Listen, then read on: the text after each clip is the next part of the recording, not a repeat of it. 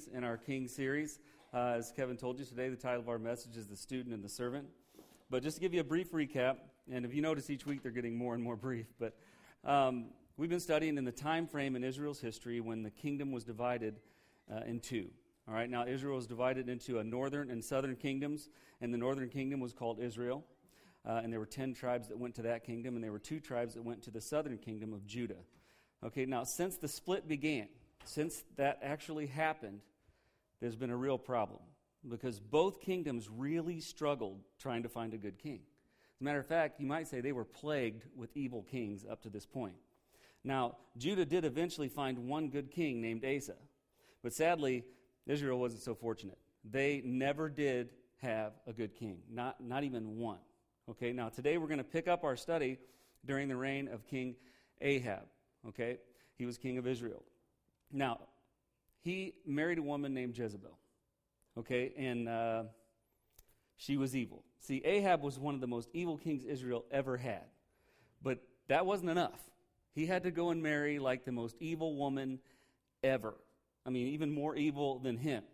All right, so if you were living in this time in Israel, you would probably say, There's just no hope for us. I mean, we just can't find a good king, you know, but, but today, Today, we start to see a little ray of light because today we're going to meet a man that God sent to bring judgment on Ahab. Now, his name is Elijah. How many people have heard that name? Okay, good. Other than when Kevin just said it. But anyway, uh, Elijah was arguably the most powerful prophet that God ever sent. I mean, arguably, but I mean, he did some amazing things. If you read through the scripture, it's just amazing some of the things God empowered him to do. I mean, supernatural things, miracles. It's just amazing the things that God used him to do, right? And and I'm telling you, the stuff he did, it would be hard to stay humble. I mean, literally, we'll look at a lot of that as we move on, but he did just some amazing things. But like any of us, God had to strengthen him and continue to strengthen him if he was going to use him that way. He had to strengthen his faith every time, right? So today we're going to see Elijah as both a powerful servant and a humble student, right? Because nobody becomes a powerful servant of God until they first become a humble student. Nobody, right? The trick is learning to trust God during that student phase. Okay, because sometimes it can be tough, as we'll see here in just a minute. But when you finally do learn that during that time frame to trust God, you'll find out that the power in being a powerful servant is just having strong faith. That's what it is. So anyway, let's jump right into today's lesson. First Kings, I'm going to back up to 1629, then we'll jump into 17. It says, Now Ahab, the son of Omri, became king over Israel in the 38th year of Asa, king of Judah. And Ahab, the son of Omri, reigned over Israel in Samaria 22 years. Ahab, the son of Omri, died, or I'm sorry, did evil in the sight of the Lord more than all who were before him.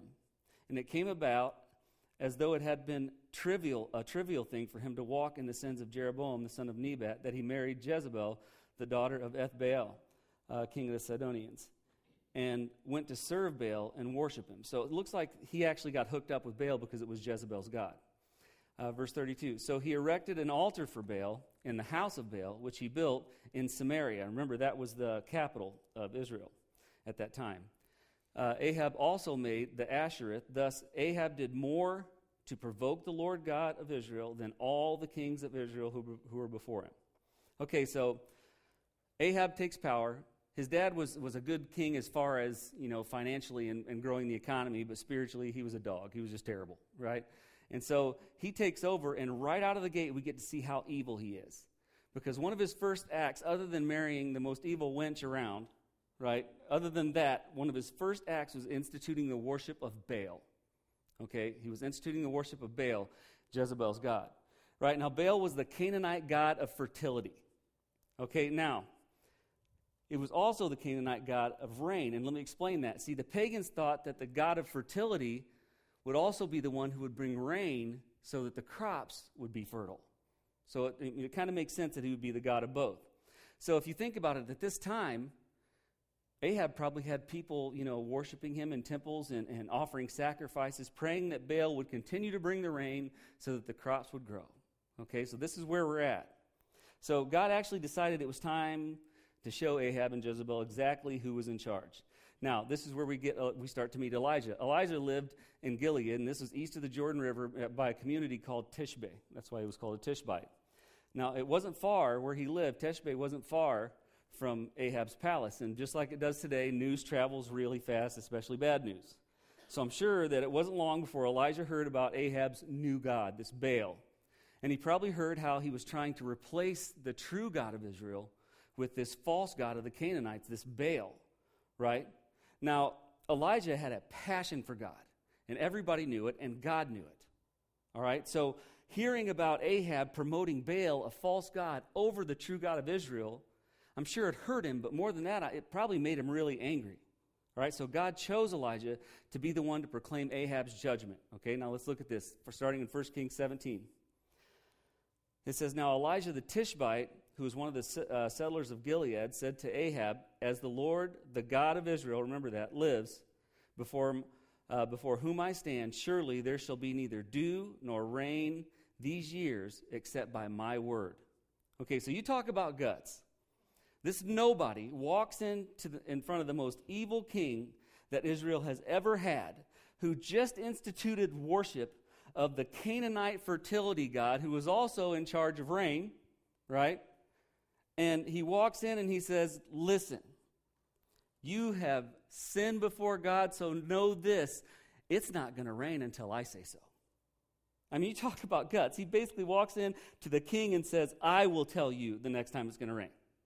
Uh, I mean, just, just unbelievable. Because he not only challenged Ahab, he challenges God. He challenged Ahab by even opening his pie hole. I mean, no one walks in and says something like that to the king, right? Challenges the king. But then he challenges his God, right? And right away, notice he says, the one true God, right? He says that right before him. He says, as the Lord, the God of Israel lives. This was his way of saying, by the way, the real God, not your fake God, has sent me here, right? And he's got a message for you. And the message is there's not going to be any rain. Okay, now Elijah lived up to his name because Elijah's name actually meant Yahweh is my God. That's what his name meant.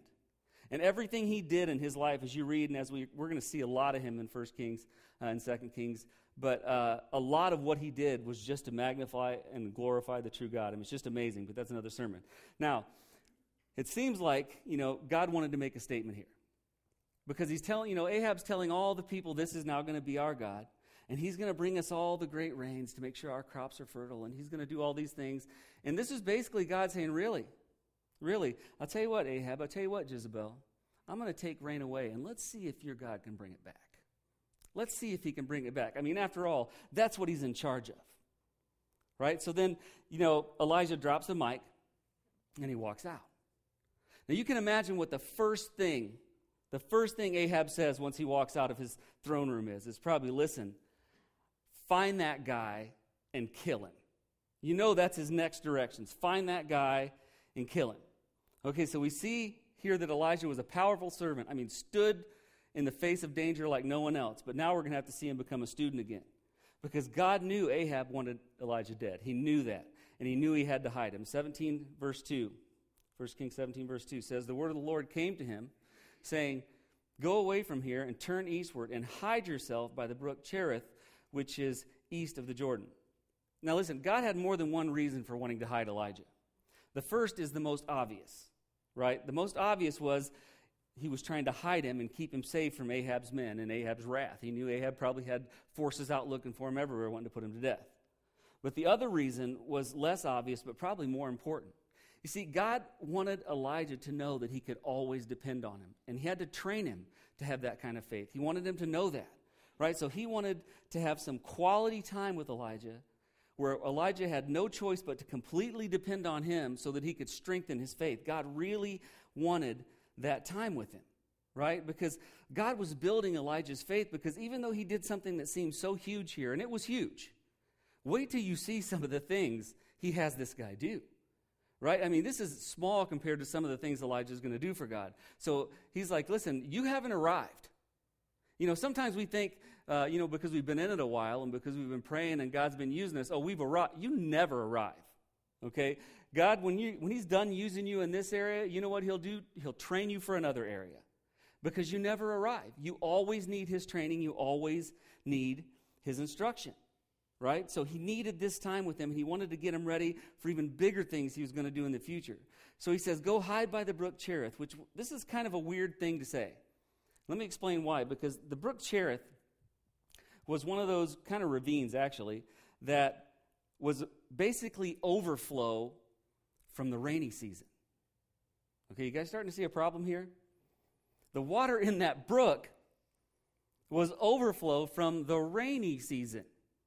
The problem being, Elijah just said, no more rain. right? No more rain. We're done until I say so. Right? So this meant that that brook where he was hiding would soon dry up. So Elijah had to be thinking to himself, why is God hiding me here? I mean, where will I get food? And where will I get water when this brook dries up? I'll either die of hunger or I'll die of thirst.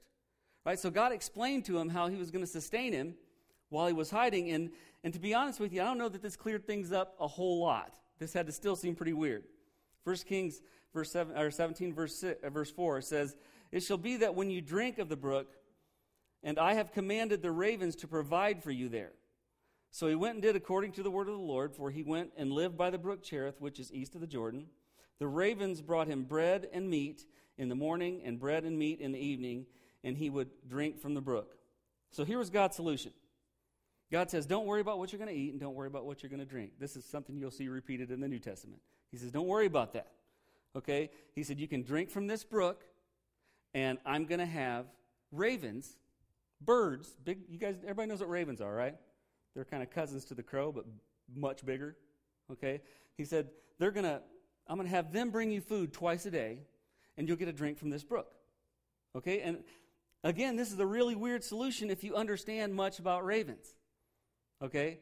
And I'm not going to lie, I didn't understand much about them until I studied them. But anyway, there, it, there's a lot to learn about these birds, right? I mean, there's, there's a lot to learn here, okay? Because ravens in the law of Moses were unclean.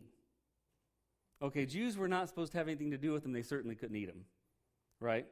And so it seems strange that God said, I'll feed you by having ravens bring you food. These are unclean animals that are going to be bringing him food. Now he's going to depend on the bird that in Leviticus literally says that the raven is unclean. I mean, literally. And that's, that's who's going to be bringing him his daily meals.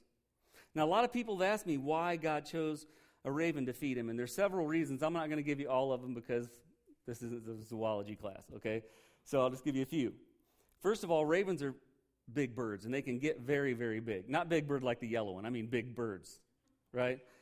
They can end up with a wingspan of over four feet. Okay, and that means they can cover a lot of ground. They can cover great distances pretty quickly, right? And think about that. That's important because there was a famine in the land at that time. So it's not like you could just go down to the corner and go through the drive through. I mean, there people were scavenging for food. So if these ravens were going to provide twice a day, they would have to be able to cover a lot of ground and be able to find food. Okay, they're going to have to cover a ton of ground. Now, another reason he chose ravens was ravens are expert scavengers. I mean, they knew when an animal was about to die and when an animal did die, and they would go and, and pick meat off of the bone, right? Uh, they, they were really good at, they would find nuts and berries that had fallen from the trees, and they would bring those, right? They knew how to find food.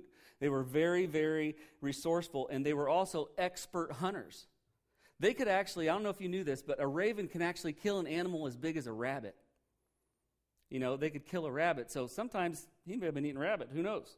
Right? But that's another reason that he chose him. But if you remember, a raven was one of the birds that Noah sent out when they were on the ark. You know, when the flood happened. And the reason he sent the raven out was he knew he could cover a lot of ground, and he knew that he was a great scavenger, and he also knew that if the raven found land, he'd find food, he wouldn't come back.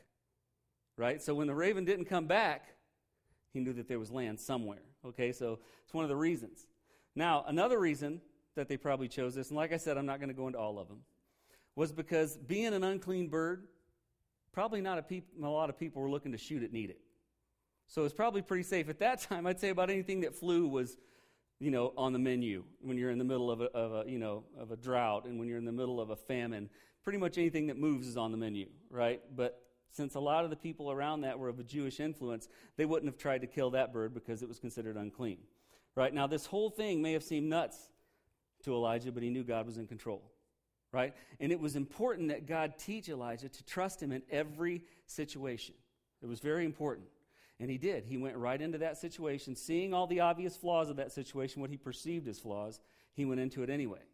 And as usual, God came through and Elijah was provided for and he remained safe. Right? So, this unlikely hideout and this strange source of food actually ended up not only taking care of Elijah, but it grew his faith. Right? Because let's be honest, how many people, when you hear that, would automatically think that was a great idea?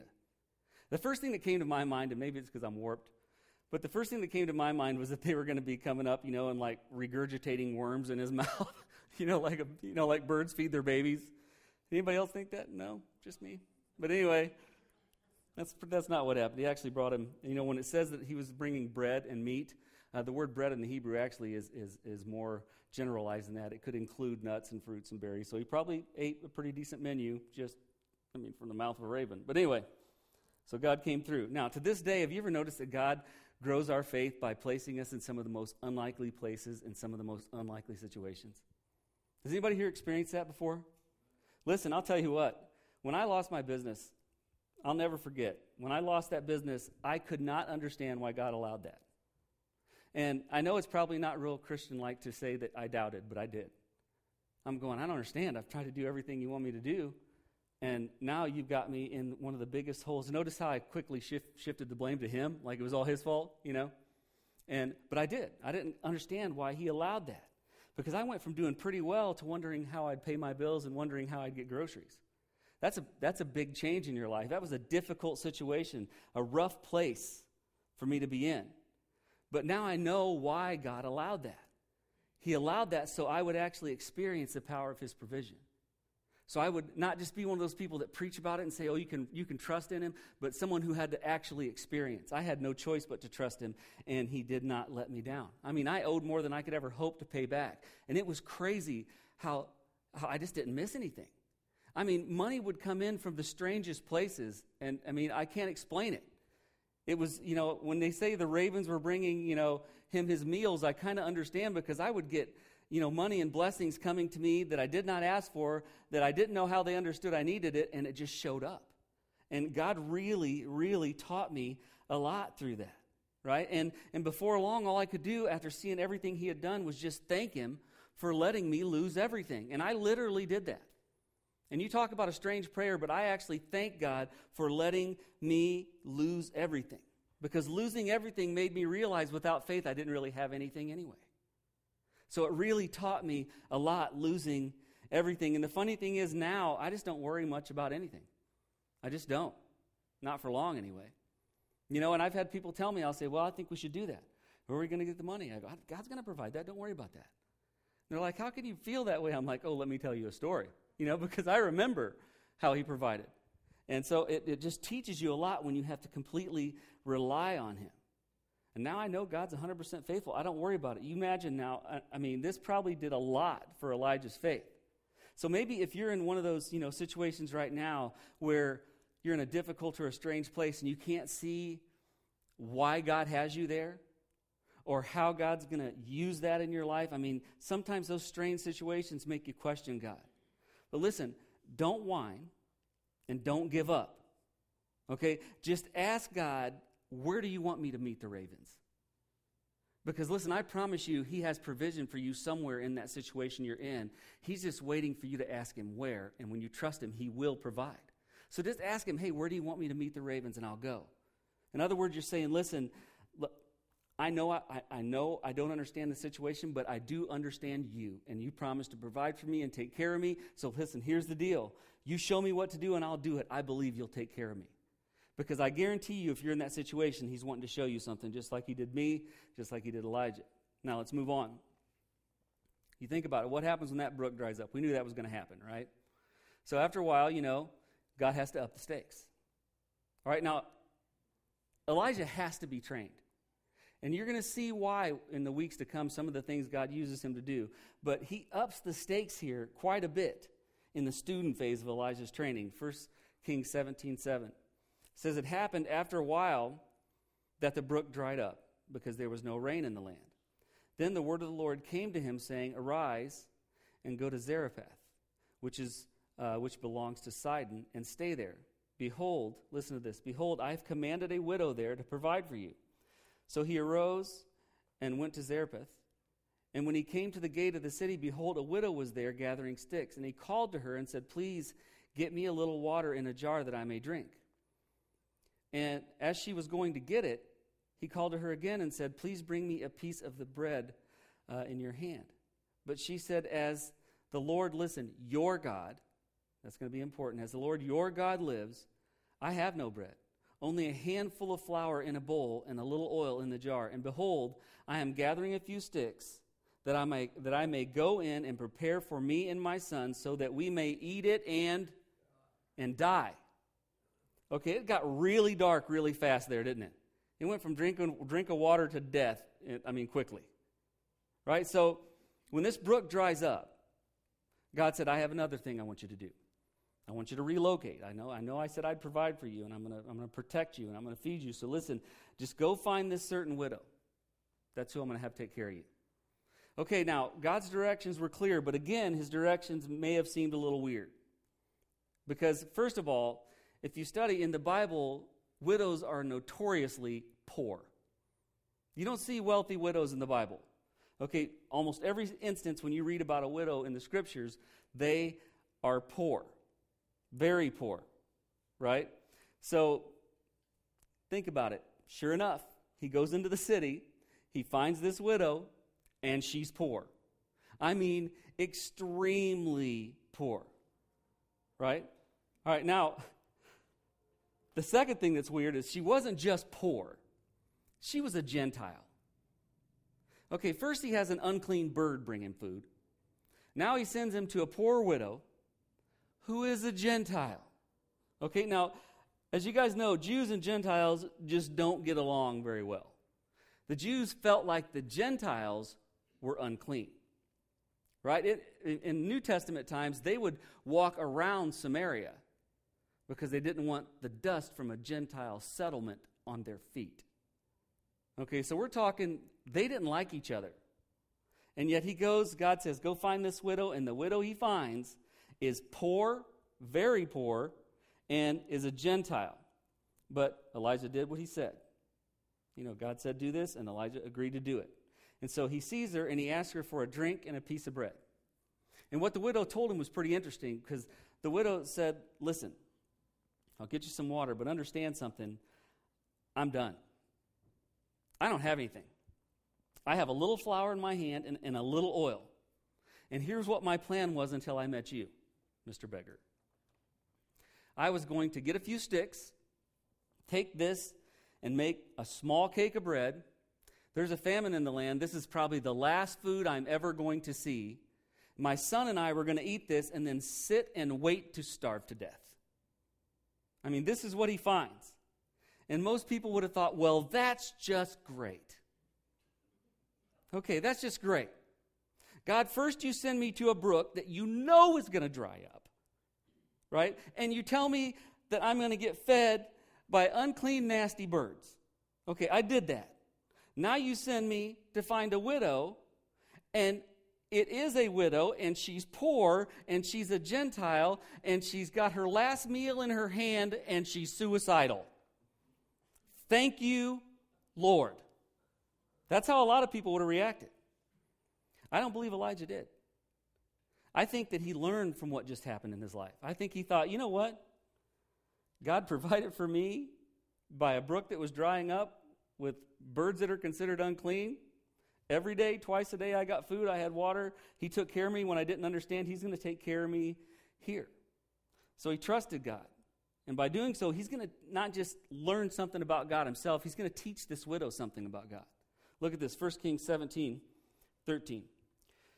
Says, Then Elijah said to her, Do not fear. Do as you have said, but make me a little bread cake from it first and bring it out to me. One thing you'll notice in Scripture is God always wants what you're going to give to him first. You're going to find that. Okay? He never wants our leftovers. He says, But make me a little bread cake from it first and bring it out to me. And afterward, you may make one for yourself and for your son. Now, I want you to think what this would sound like to people standing around.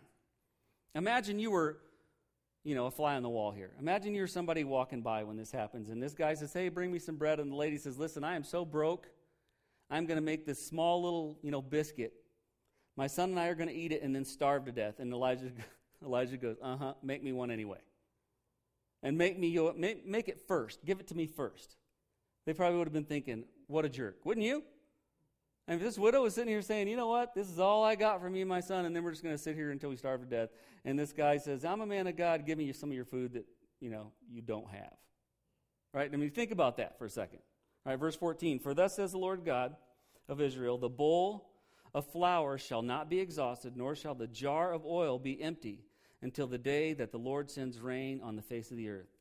So she went and did according to the word of Elijah, and she and her household ate for many days. The bowl of flour was not exhausted, nor did the jar of oil become empty, according to the word of the Lord which he spoke through Elijah. So, for some reason, maybe desperation, I don't know, the widow agreed. She agrees to give him a piece of what little bread she has first. She agrees to that. Now, think about it. Most people would have said, Really? You want my last bite? And I have a child? Really? But she agreed to it for some reason. I don't know why. Maybe, you know, she sensed something good about him. I don't know why. But as a result of trusting him and giving him that, God miraculously, miraculously saved not only Elijah, but her and her son and sustained him all the way through it. And no matter how many times they went to the jar of flour, how many times they went for the oil, it was always in there. It never ran out. It never ran out. So this is a pretty big miracle, isn't it? Listen, you know, before I move on, there are times in our lives when, you know, our proverbial brooks go dry, aren't there? And how you respond to that is really, really important. How Elijah responded teaches us a lot here. Because when they do, you know, a lot of times, unfortunately, I mean, we usually start whining and asking why, don't we? When things start going wrong. I mean, when our relationship, the, when our relationships run dry. And we start saying, Why, God? And we get all upset. What have I done? Why is it that we always think God's punishing us when something goes wrong? You ever notice that? I heard a preacher say one time, You need to praise God he doesn't punish you every time you do something wrong. Because you would be punished like every second of every day. You know, but that's the first thing we do. Why, God? Why? He seemed to be the perfect man. he seemed to, she seemed to be the perfect woman, whatever the case may be. We start complaining when our relationships run dry, when our jobs run dry when our good health runs dry. Right? Often we just ask him and, and, and, and whine and complain and, and then go to our pastors and whine and complain. Trust me. Whine and complain. That's, you know, that's what we do. You know, but maybe instead of doing that, we should just stop and think. Because there's some things I notice that we never think about. Now, Elijah did. Elijah did think about it. See, Elijah thought back to, well, you know what? I was in a rough spot before. And, you know, he told me to go to a brook that was going to run out of water. And he told me to sit and wait for a bird to feed me twice a day.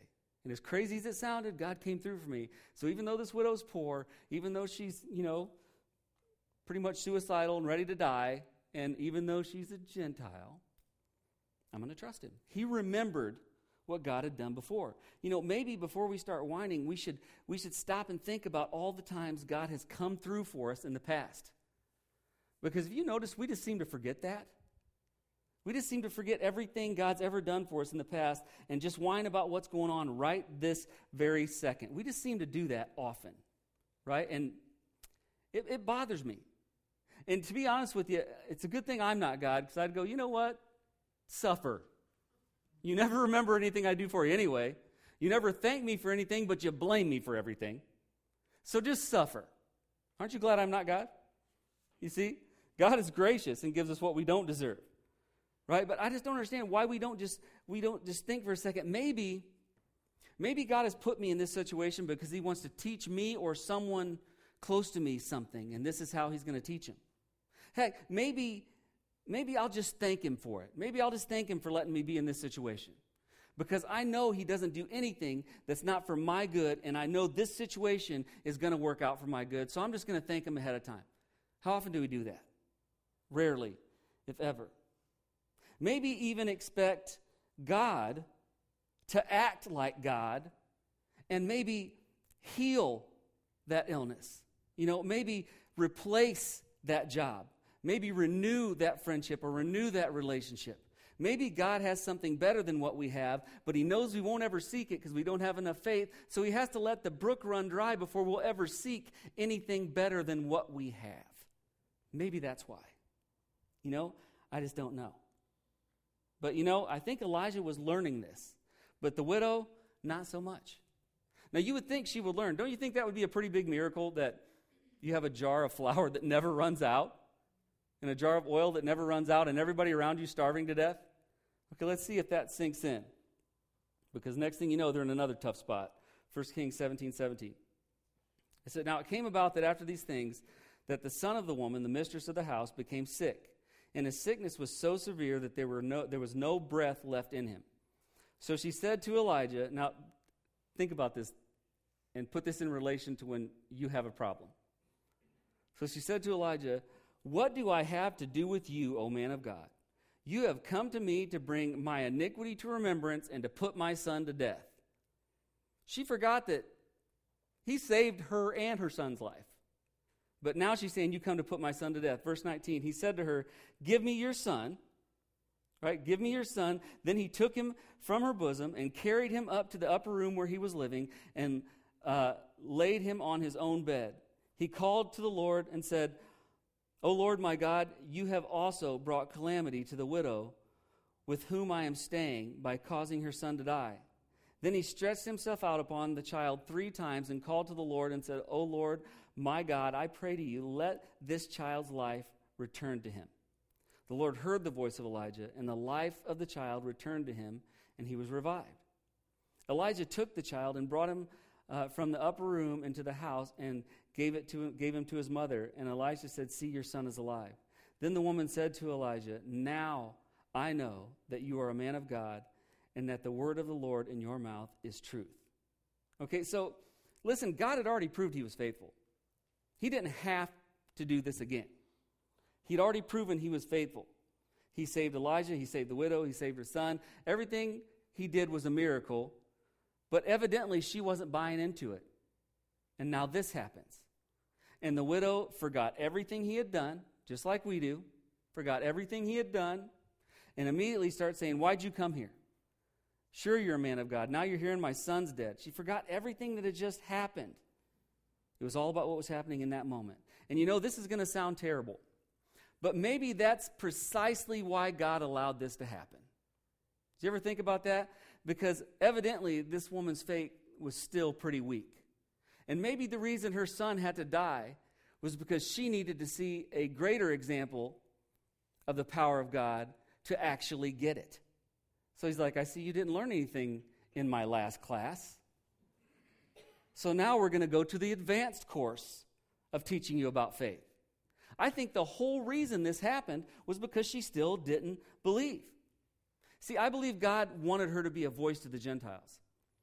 He wanted her to go and tell her Gentile friends, You won't believe the God of Israel. I know we have all these pagan gods, but let me tell you what the, the one true God of Israel did for me and my family during that drought. You remember that drought when everybody was starving to death?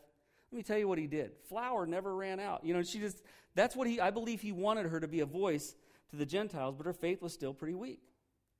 And so I think he feel, felt like he had to train her again, had to keep teaching. So, once again, aren't we just like this? When bad things happen, we forget everything. Just like I said earlier, we forget everything that's already happened and we start whining, immediately start whining. You know, sometimes I think people have cancer so that God can show people he can heal cancer. Do you ever think about that? Sometimes, I, I know this sounds terrible, but I, I'll tell you, I lost a loved one in my family, and that resulted in six of us coming to Christ. You know, God does things in ways we don't understand, but one thing we do understand when He does it, He does it for our good and for our purpose, right? I don't think we understand that. You know, when you lose a job, maybe He's got a better one. We just don't think about those things. We don't learn from our bad situation. And there's one thing I found over the years of being a student you know, learning from God. There's one thing I've learned that's without, you know, exception, and that is either learn to trust God in the hard times or expect a lot of hard times. Now, that's true. And I'm not saying that to scare you. I'm saying that because it's just true. Okay, if you don't learn, you'll be right back where you are. Listen, when something bad happens to me, I change the way I pray. Okay, trust me on this one. I don't pray, God, get me out of this anymore. I never pray that. I don't say, God, make this go away anymore. I never pray that. You and I pray, God, I don't know why I'm here, but I trust you. And show me everything you want to show me why I'm here, because I don't want to be back here again. And uh, listen, don't think that's because I have such great faith. I just really don't want to be there again. And I know that if I don't learn it, I will be there again. It's happened time and time to me.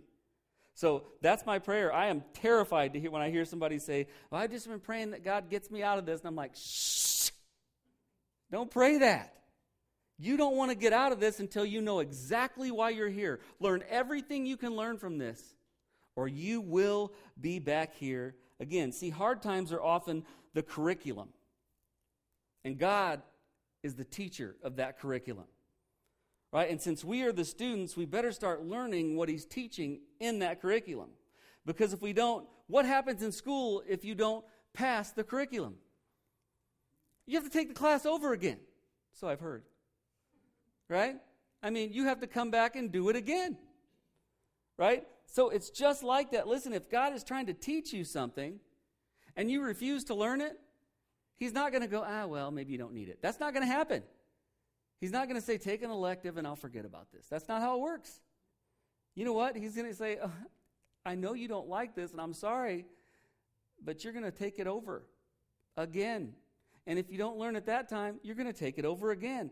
I'm not going to let you come out of this class until you learn the curriculum because I put the curriculum in your life because there's something big it's going to do for you when you learn it. So learn it or fall in love with hard times because you're going to spend a lot of time here. You guys know what I mean? Am I the only one that has like repeated some of God's classes like eight times?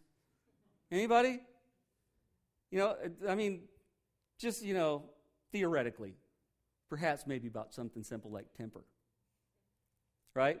Maybe maybe something simple like road rage. I'm just theoretically speaking off the top of my head. No, but there are things in my life that God's tried to get out of there and they haven't gone yet. And I always end up right back in a situation because I didn't learn from it. Listen, learn from those situations. Elijah was put in these situations not because God was trying to punish him, God was preparing it. You know, when you are in a difficult situation, God is priming and preparing you for something. What? Well, you'll never know if you don't get past that class. But it's something big. In that class, you have to have the knowledge that's in it if you want to do that something that He has for you. And you've got to endure it until you learn it right? And I'm telling you, what he's doing for Elijah here is prep for something that's really, really huge. Because Elijah is going to have to have the kind of faith that is brave and believes that God can do the absolute impossible when every odd is against you, when the world is against you, when your very life is in danger, when it looks like you're done, God is going to come through and come through big, and He is going to prepare him for that. And when you see how Elijah performs, and you'll see it next week, you'll understand why he needed this kind of training. So before I close, I, I, want you to commit to something for me. I want you to commit to stop looking at your difficulties as God punishing you, first of all. I mean, Christians, we got to stop that. Can you imagine what unbelievers think when they hear us talking? You know, I don't know why God sent this on me. I don't know why God sent that on me. They're probably thinking, yeah, I don't want to serve that guy. He sends terrible stuff on his people all the time. You got to stop thinking like that. Here's the thing. I want you to start looking at your at your trials, at your difficulties, at your hard time, you know, at your hard times. I want you to start looking at those and saying, "Okay, this is the curriculum. There's something valuable in here. He wants me to learn. And he wants me to learn it because he wants to do something amazing with me that's going to change my life and the life of others. So God, let me get it the first time through." I trust you that I'm here for a reason and I'm going to stay right here till you show me why. And I'm telling you, you will transition, you will graduate from student to servant. Now, will you stay the servant? No, you'll probably have to go back to school for refresher courses later. But anyway, for that moment, you will graduate and be the servant we talked about. Okay, I'm going to go ahead and close there. We'll pick up there next week. I'm going to ask you would to please bow your heads. If this is your first time, we always like to give an invitation. Uh, and here's what that is basically, we just know the Word of God's powerful and it speaks to people in different ways.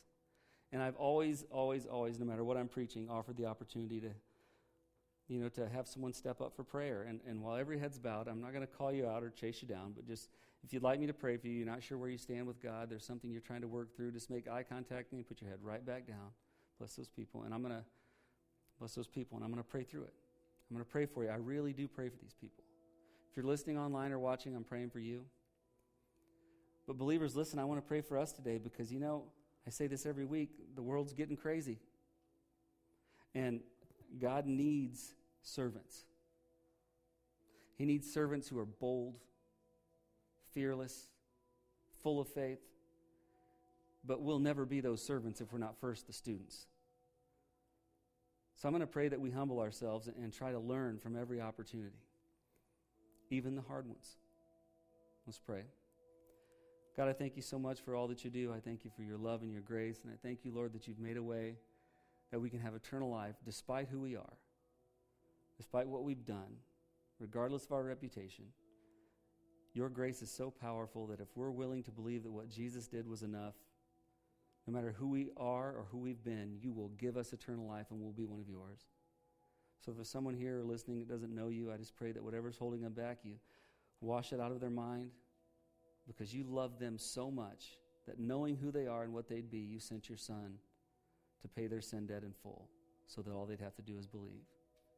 And if they make that choice, I pray that they would contact us. But God, for those of us who are believers, we have become big babies. We are used to getting our way, we're used to quick solutions. We're just not very good students anymore, Lord. I just pray that we get a new, totally different outlook about our struggles, about our situations. No matter what our situation is, let us search it and find what you would have us to learn from it so that we can become the powerful servants that can draw others to you and enlarge the borders of your kingdom. God, use us powerfully and teach us to be the servant you can. God, we pray as we leave here that you'd keep us safe. Let us live what we profess, Lord. And if you don't return to take us home before we meet again, we just pray that we would come together and give you all the praise, honor, and glory you're so worthy of at least one more time. We just thank you and we ask these things in Jesus' name. Amen.